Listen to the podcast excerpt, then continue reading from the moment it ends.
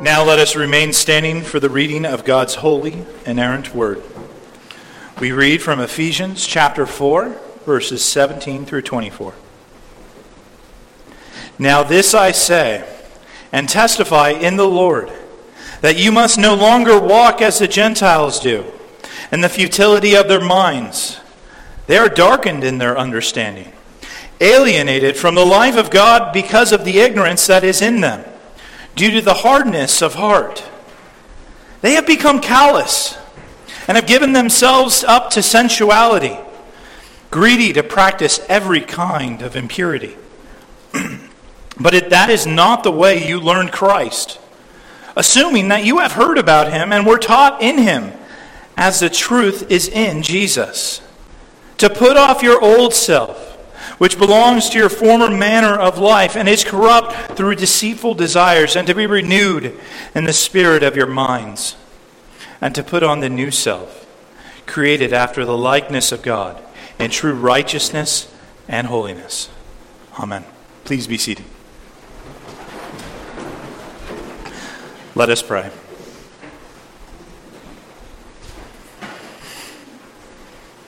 Father God, Please allow this word to be boldly received by us, as it is a most serious charge.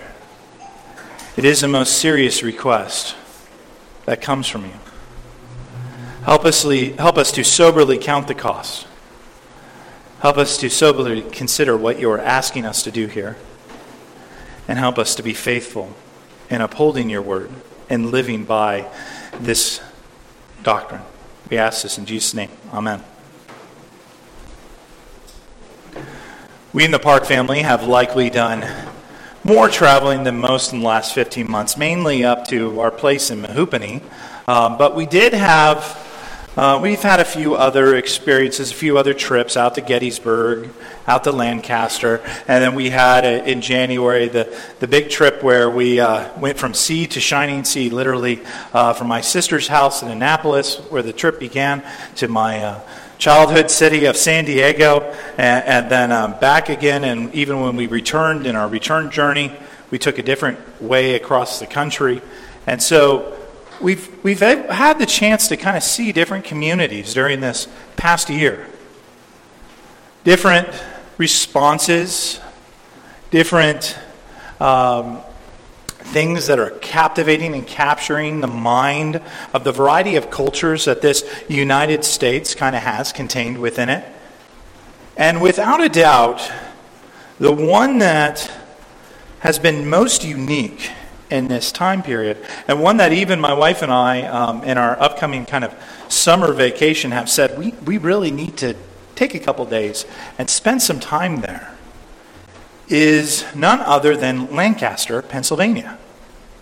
I love how Lancaster, Pennsylvania has been in response to this kind of chaotic time period and chaotic time of year. Uh, I mean, count a couple months. And so much so that my wife and I, we actually went out there without our children. The Stikes were gracious enough to watch our kids um, so that we could head out to the Shady Maple and uh, go do some furniture shopping and all these sorts of things. And, and we just had such an experience of it all that we said, we got, we've got to return here. And why is that? Well, of course, Lancaster is kind of that hub of Amish society. And and Mennonite culture and the Brethren and other cultures that very much so um, capture and understand, maybe sometimes to an extreme, but understand some of the idea that Paul's going to try to convey to us in our passage today. That we are not to live like the world, that we are to be different, that we are to stand out now, does that mean we have to do uh, live a life of kind of a reenactment of colonial Williamsburg? I'm not saying that's. I'm not saying this sermon should lead you to be Amish by the end of it, but there is an aspect of we are not to be of the world. We are to be in the world. Remember, this comes from a writer who had no problem going to Mars Hill, the epicenter of philosophy in Athens, Greece, and debating with the philosophies of his day. This is a writer currently in prison in Rome because of his philosophies that he had no problem sharing in the public square at times when it so required it, and sharing and, and, and offering. This is a writer that is writing to a city of Ephesus that was all surrounded around the worship of Artemis and saying, You're not to live by their standards, their community standards. And so there's, there's something to be seen in that. The Amish aren't just this like group of people who um, uh, are, are, are a cautionary tale, but we really should appreciate something of their uniqueness, their ability to stand out uniquely in a kind of a chaotic time. And yet, according to the world, the Amish are like the most outdated of all outdated. You know, they probably don't even know that the big debate going on right now is UFOs or, or gender pronoun debates or systematic racism debates or equity versus equality debates, or even how you define racism. Or, and so, how terrible it must be for them.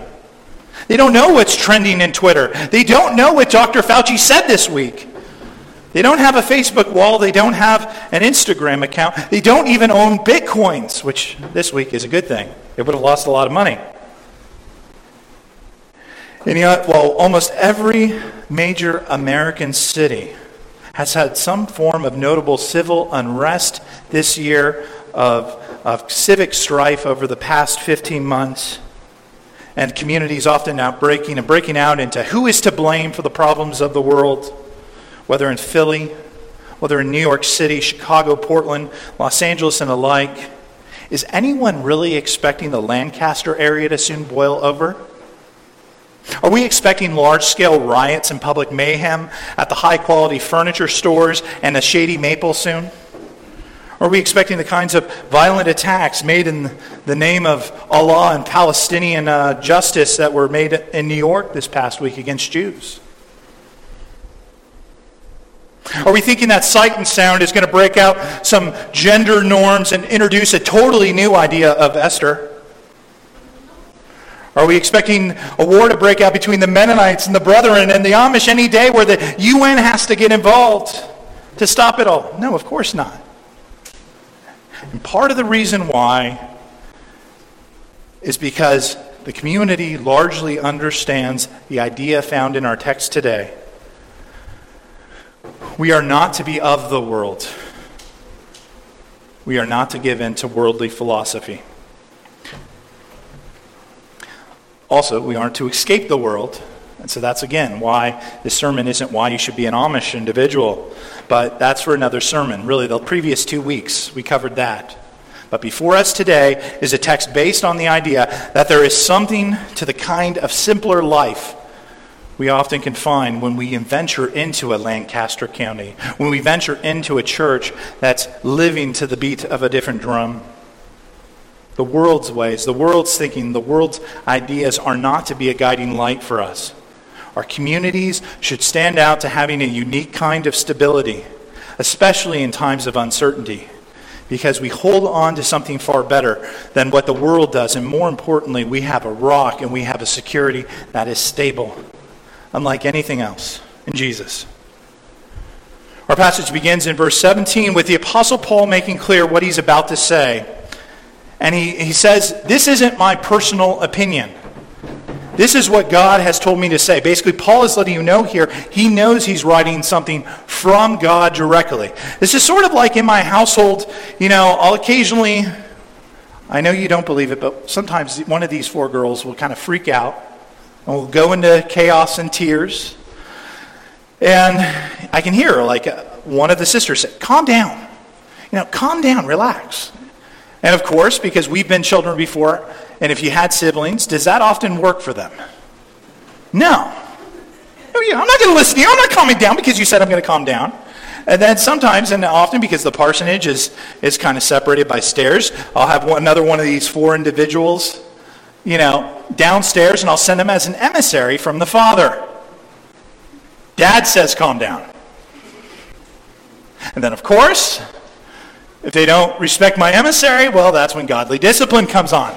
But they usually heed the emissary's warning. Paul is the emissary of God here.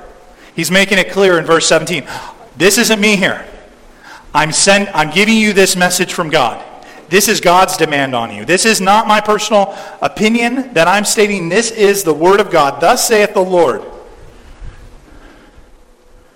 He's, he's pulling out the apostle card.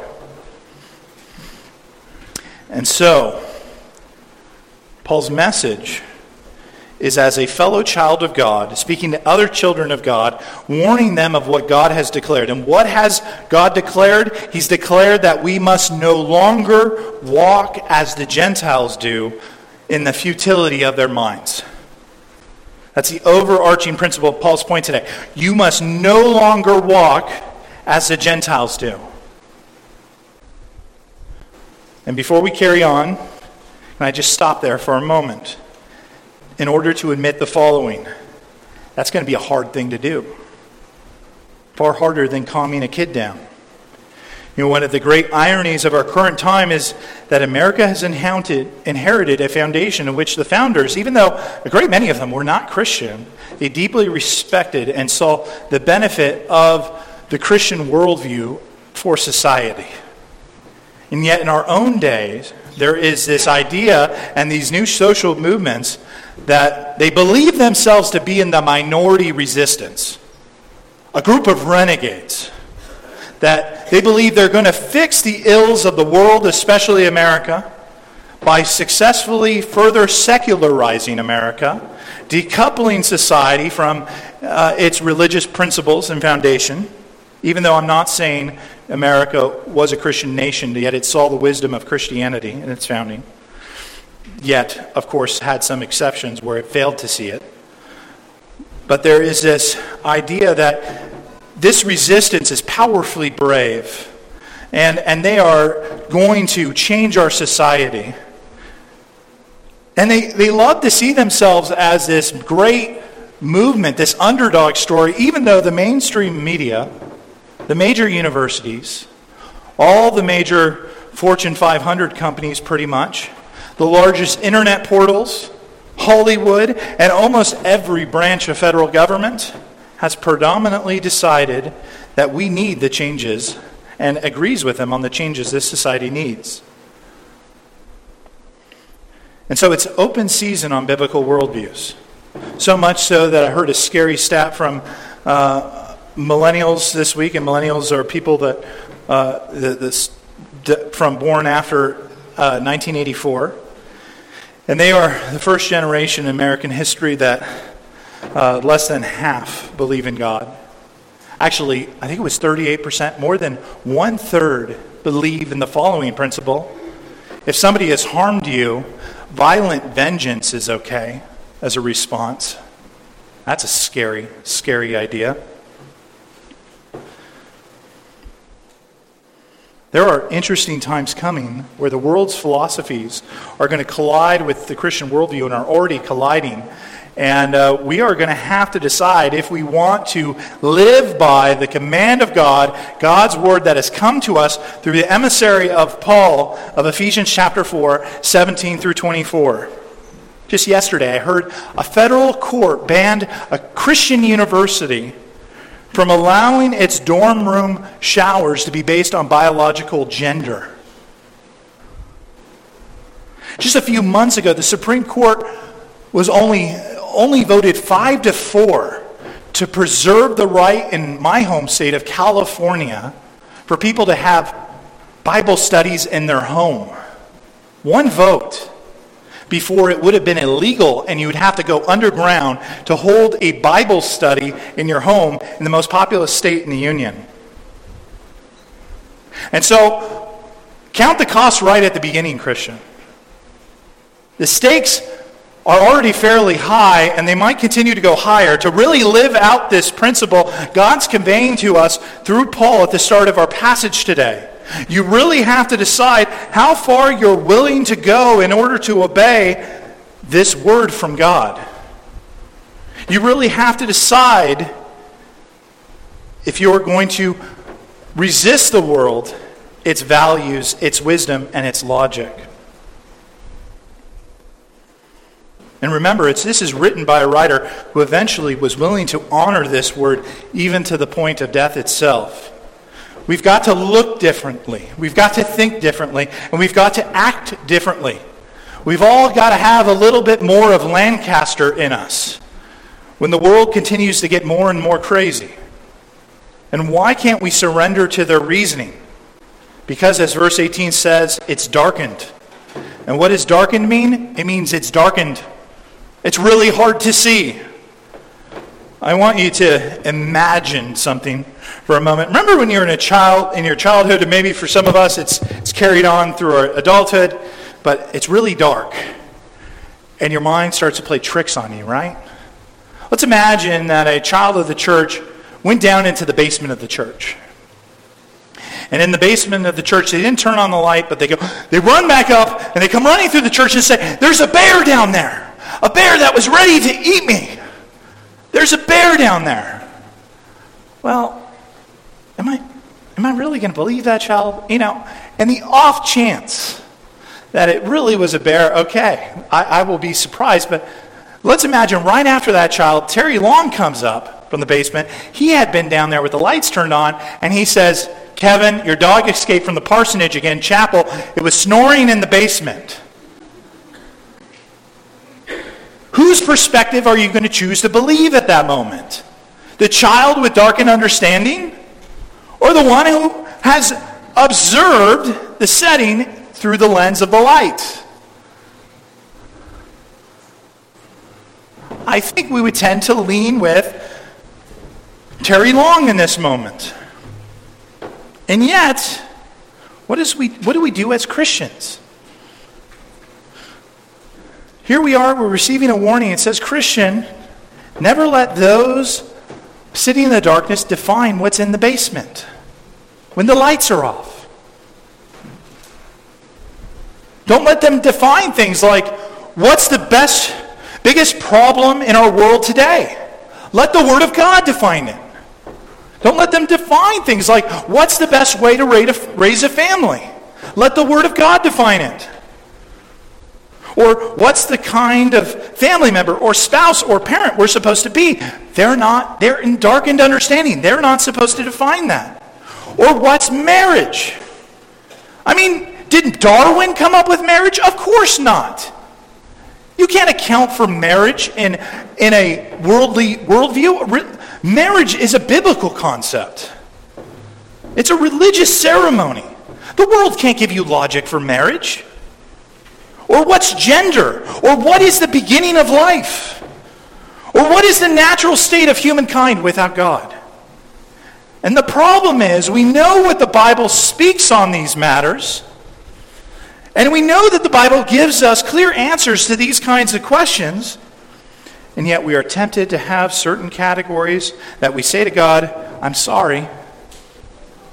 I'm not going to heed your emissary. I'm not going to heed your word. I prefer that darkened perspective. I find you intolerant of what I want to be true, God. So then we'll agree with the world on certain matters and areas where we're clearly not allowed to agree with the world. I just had someone who wanted to meet up with me for breakfast. They're considering going to seminary. And it was a nice enough conversation uh, that nobody connected with the church. Um, and at the end, though, got into like recommending some seminaries, and the individual said, But I can't go to a seminary that teaches this idea. And, I, and the idea that they shared was an idea that, frankly, the Jewish community, the New Testament church, has basically always been unanimous on. And I, and I said, Why? Uh, do, do you have a biblical argument for this? You know, this view? And they said, no. And they started talking about how they loved a certain member of their family. And how their love for this person of the family caused them to not care about what God says about it. But basically, they, they, they don't want to hear it. And so that kind of like changed the discussion rather quickly. Because it's not just that Hollywood, the media, and these sorts of things are going to, at times, align and with their darkened perspectives, tempt us to follow them and follow their logic. But also, we're going to have these kind of golden calves that we're not going to want to give up on, even though he basically admitted in the conversation he knew what the Word of God stated. So again, I continue to reiterate if you're going to live by Ephesians chapter 4, verses 17 through 24, it's going to be a big ask. Because to really follow listening to God's word over and against not just the philosophies of the world, not only will you have tension there, but this will sometimes create tension in our own families. There are areas in my life, my wife's life, where the Word of God being clear in certain areas has created family tensions. And yet, our Lord has warned us we're not to be captured by worldly philosophies or superstitions. We should be captivated by the Word of God. So, this is a big ask to have a little bit more of Lancaster in our lives. Not just because people will make a mockery of you in the mainstream media and the main portals of the internet and dominant political movements of our day and the university and Hollywood types, but because if we really live by this book, it will cause division at times within our friends and families.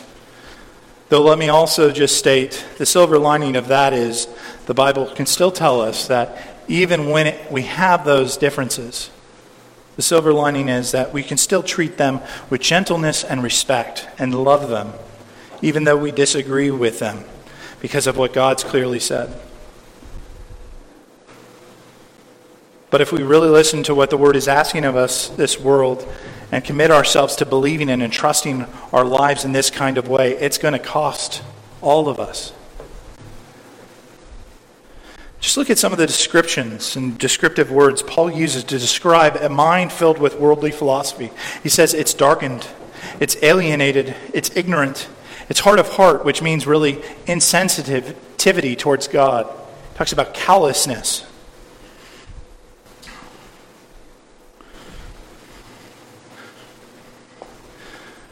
You know, and so we need to not be callous to the words of our God. This week, my uh, daughter was trying to earn a few extra dollars, and so she, sorry, Caitlin, um, she was going to Bruce's house, Bruce Clydesdale uh, house, in order to do some mowing. And we didn't have any sunscreen, and she was going to be on the mower for four hours. And so she's never done this before. And so I am telling her as a father what she should wear. I even actually, as a father, because I knew, you know, young girl in her early teens, she doesn't want to look like a nerd. Uh, you know, I even told her what Bruce would be wearing. I called the shot, even not knowing what Bruce was wearing. And did I end up being right? Did I end up being right about what Bruce was wearing and how he was wearing it? He was going to wear like a piece of cloth around his neck so he didn't get sunburned? Yes. And so I tell her this. And I say, So this is the outfit you need to wear before I take you to Bruce's. And she comes down, and had you listened? No. She comes down with a really cute outfit that, like, you know, she'd go to the mall with, you know?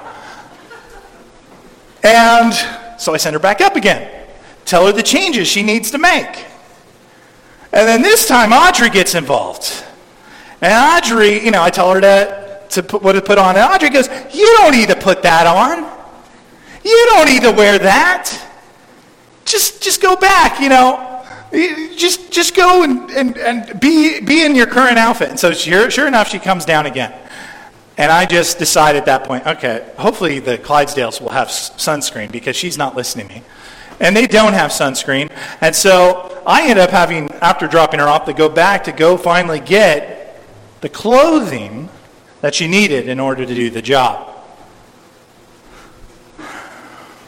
What's this illustration all about beyond just embarrassing my 13 year old? Well, she ignored my advice, even though my advice was trying to prevent her from looking like a lobster in four hours. That her fair skin wasn't going to stand up to the noonday sun on an 88 degree day if she didn't have it covered.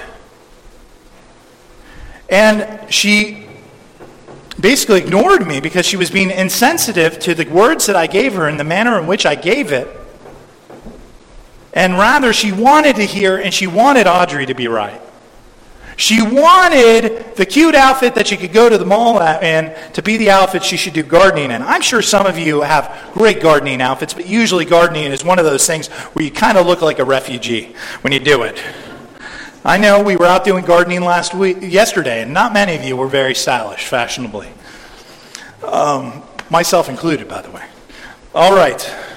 So, what Paul is saying here, for us to be wise in the Christian life, it's not about our preferences. It's not about our feelings. It's, about, it's not about the world's feelings or preferences. It's about God's authority, God's wisdom, God's word, and we don't want to be callous to it like humanity is. We, don't, we would be blind without Him. We want to live by His word so that we don't stumble and fumble around in the darkness. You're either going to be sensitive to Him and what He tells you, or you're going to be offending Him. And Paul continues on in verse 19 how this darkened reasoning is insensitive uh, and unfeeling, and it doesn't stop. It's like a tick that is latched on for a prolonged period of time. These, this darkening reasoning, it, it, you can't make peace with it, according to Paul. I think a lot of Christians and even churches believe, hey, so long as we cave on this one worldly idea, it's going to be enough. But that's not what Paul, the Apostle Paul is saying here. He's saying that they continue to feast on this kind of idea their philosophies. You don't grow weary of it. Verse 19 is letting us know this goes one way. And the Word of God tells us here those with darkened understanding take pleasure in unholy things. That's why they won't stop. But remember also, Paul's not writing this to a brothel. Paul's not writing this to some segment of society that's already outcast. He's writing this to a congregation. And he's asking, What do you take most pleasure in in your, this life? Where do, where do your philosophies and where do the, the principles you live by come from? Are there things unholy that shouldn't be there on your list of how you're living? Don't you know that God came into this world in order to save sinners from it? And then Paul says something profoundly simple but profoundly important to grasp. This isn't how you learned Christ. You don't learn Jesus by the philosophies of the world. You don't learn the gospel by looking to the philosophies of the world or by loving sin. You learn the gospel when you eventually realize your sin is awful and terrible and you need a rescue from it. You get sick of sinning. And so, why would you go back to a mindset, a philosophy that you had before knowing Christ? Paul says, stop fooling yourselves. And then in verse 21, in one sense, uh, Paul gives us a diagnostic to ask ourselves if we're living in such a way that is godless in certain areas, or that we've surrendered the clear teaching we know that God has given us to us in Scripture, us a diagnostic to figure out where it comes from. First, Paul wanted us to consider is it our preferences? Is it our feelings that have led to this way of life, this darkened understanding? Or could it be at a congregational level? Could it be at a church level? Christian, this issue is so serious to God that we not be consumed with worldliness, that we have a little bit of Lancaster in us, that we are not to be marching to the beat of the world's drum, that if the church you're in is encouraging you not to listen to the clear teachings of God's word, they too can be a part of the problem. It's okay to leave churches and communities and denominations that are boldly walking in the ways of the world, darkened in their understandings, not lifting up the Word of God as its guiding light. We are not supposed to just stick with churches through thick and thin if the, the thick that they're getting into is the worldly philosophies. That's why I teach my children. I don't care what denomination you eventually go into uh, as an adult. Go be a Baptist, go be a, an Anglican, what, whatever. That's not my primary importance. Go to a church that upholds the Word of God and has the courage to believe upon it.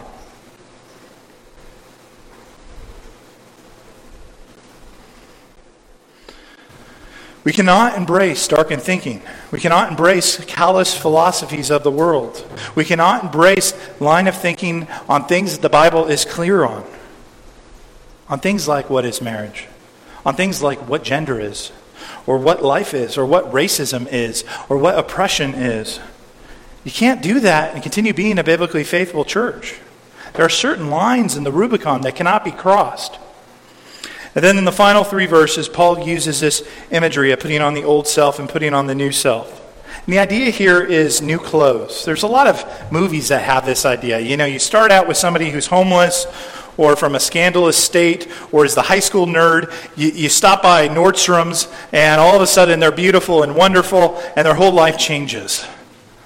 And there's actually a little bit of that principle here in this passage this old self, new self is written in this changing clothes imagery. You've been given a better outfit. You've been given Christ, so wear it. Don't wear the rags. The world's philosophies are rags. Wear the good stuff. What clothes will you wear the next week? And I'm not speaking of the Amish, you know, outfits, which my wife and I saw uh, some Mennonites driving through Starbucks yesterday. Like, all decked out. It was kind of hilarious. Um, one of those juxtapositions. It's not so much, but are you going to wear Christ in your day to day walk, in your weekly walk? Now, let me close with this. Let me close with how the world would look at the Lancaster image and illustration that I've been carrying through this sermon. They would say, Oh, Lan- that's easy for you to say about Lancaster. They're a community that hasn't had the types of oppression, the types of darkness, the types of issues, the types of struggles that other communities have had. However, that would be a lie. Because back in 2006, I think it was in October, there was a gunman, suicidal gunman, who went into an Amish schoolhouse and shot 10 children, ages 7 to 13, five of them who ended up dying. And as someone who, who ministered after the Mandalay Bay massacre in Las Vegas, I can tell you there's no kind of despair like that to minister in a moment where you've just had life senselessly taken away by somebody. And then the gunmen turn gun on themselves. And the Amish community, within hours of the event, had yes reached out to the 10 families and saturated those 10 families with love and kindness and goodness. And yet they also did one other thing that the world never is capable of doing. And I think the woman actually spoke at this church a couple years ago. They went to the gunman's family. And they ministered and they loved the gunman's family. Because they marched to the beat of a different drum. They were led and compelled by the Word of God. The world would have rioted. The world would have condemned him on Twitter. Probably did if Twitter was around by that, uh, back then, I forget. The world has no category for that kind of love and forgiveness. The world has no category for that kind of response.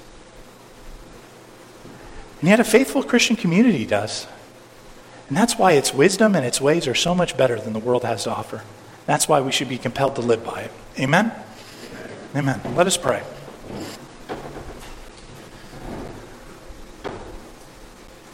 Father God, help us not to be deceived. Help us to not be taken in. Help us to be changed. Help us to have courage and strength. To not believe the darkened understanding of the world, the logic of the world, but to believe the enlightened word that you hold up before us. And let us believe in the word because we foremost uphold Christ in our lives. And we see how good and glorious he was and is for us through the power of the Spirit.